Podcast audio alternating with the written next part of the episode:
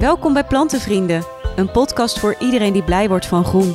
Ik ben Suzanne Streefland en deel bijzondere verhalen achter planten. Aflevering 16 met plantenvriend Erik Peters. Wij kennen elkaar en als ik aan planten denk, dan denk ik eigenlijk niet meteen aan jou. Ik denk eerder aan motoren. Dat kan, ja. Ja, ik uh, ben sinds kort een beetje in de plantenwereld geraakt. En zoals vele mensen zeggen, begint het een kleine verslaving te worden. De woonkamer begint steeds groener te worden.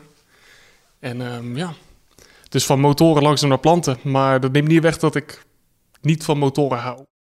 Oké, okay, maar hoezo ben je ineens overstag? Uh, ja, het staat gezellig.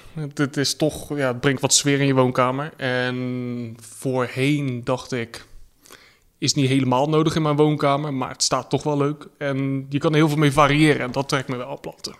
En hoeveel heb je er nu? In de woonkamer, ik denk een stuk of zeven. Ja, ja een stuk of zeven. In de slaapkamer twee, en dan in de kleine slaapkamer nog één. Eigenlijk overal behalve de keuken.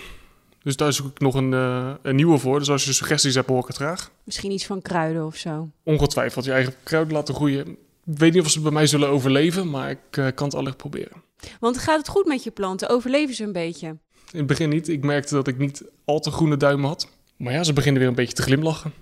dus uh, in het begin heb ik er een paar helaas moeten... ja, hoe kan je het zeggen? Hoe kan je het vriendelijk zeggen? Een paar moeten opgeven en moeten vervangen. Maar tegenwoordig gaat het een stuk beter. Ja. Dus je leert steeds beter met uh, planten omgaan? Ja, dat sowieso. Het is, uh, het is een behoorlijke onderneming geweest in het begin, maar ik denk dat ik het nu aardig in de vingers heb. Ja. En je kwam er eigenlijk mee in aanraking ook een beetje door je oma, want die had een tabaksplant. Klopt, klopt. Die stond in de vensterbank, uh, achter de bank in de woonkamer, altijd in het zonnetje. Ik heb het opgezocht tabaksplant te houden van om in het zonnetje te staan. En dit was dus een perfecte plek. En al tientallen jaren in de bezit. Ze heeft gewoond in uh, Vlaardingen, op drie verschillende adressen. En vervolgens weer terug naar Overijssel. Ze woonde in Overijssel, is verhuisd naar Vlaardingen omdat mijn opa voor de Shell ging werken. Heeft daar drie adressen gehad en vervolgens teruggegaan naar Vroomshoop in Overijssel. En die plant heeft er altijd gevolgd. Dus het, um, het volgende hoofdstuk is in Rotterdam. Want even, wat was de band met jouw oma of waarom wilde je die plant meenemen? Nou, um, de band met mijn oma over het algemeen is, was erg goed. Ondanks het feit dat ze in Overijssel woonde. Samen met mijn opa, die 2,5 jaar geleden is overleden. En sinds het overlijden van mijn opa takelde mijn oma ook uh, best wel af.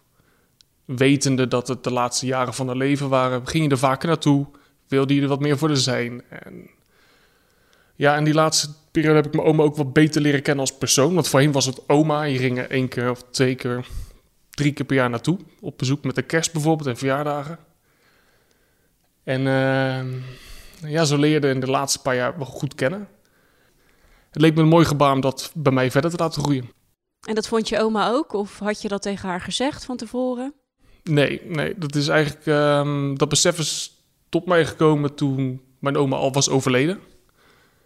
En er gevraagd werd of wij dingen uit het huis van oma mee wilden nemen naar huis. En toen zag ik die plant en ja, één en één werd twee. En ik wilde die plant gewoon als herinnering, voornaamste herinnering, tastbare herinnering aan mijn oma, mee naar huis nemen. En nu staat hij bij mij in het zonnetje. En je gaat hem ook nooit wegdoen, neem ik aan? Nee, zeker niet. Nee, dat zou, dat zou ik ongelooflijk zonde vinden. Met name vanwege de emotionele waarde die die plant heeft. Um, ja, heel veel mensen hoor je zeggen met planten dat kleine net kindjes zijn, maar voor mij is het misschien wel meer dan dat. Het is ook een deel van mijn familie. Uh, de, de, generaties voor mij eigenlijk. En het symbool dat deze, dat deze plant heeft, of dat deze plant is, draagt er wel toe bij dat ik hem nooit weg ga doen. Nee, dat zou ik ontzettend zonde vinden. En zorg je er nou nog extra goed voor ten opzichte van je andere planten? Ja, ik moet eerlijk zeggen, dit is de plant waar ik altijd als eerste naar kijk om te kijken wat alles goed gaat. Ja. Krijgt ook altijd als eerste water. En ja, heel veel mensen zeggen dat je niet een favoriete plant kan hebben, denk ik. Maar dit wel. Ja, dit is echt uh, het kroonstuk onder de planten. Oké, okay, nou mooi. Ja. Hey, en je hebt ook nog een klein stekje meegenomen voor in de plantenbiep? Ja, dat klopt. Ik moet ehm, even bedenken hoe die ook weet. Ik heb het opgezocht. Normaal gesproken ben ik niet zo goed in de Latijnse namen, maar de Philodendron Brazil. En waarom wilde je die meenemen? Omdat hij het goed doet in woonkamers. Het, eh, misschien heeft hij wat minder aandacht nodig dan mijn eh, tabaksplant. En misschien een mooi begin voor beginnende plantenhouders om de woonkamer op te leuken. De plantenbieps die zijn te vinden op plantenvrienden.nl en op Instagram deel ik de updates van alle stekjes die mijn gasten weggeven in deze podcast. Heb je zelf een verhaal te delen? Dan kan je dat mailen naar podcast.plantenvrienden.nl. Leuk dat je luisterde en tot de volgende aflevering.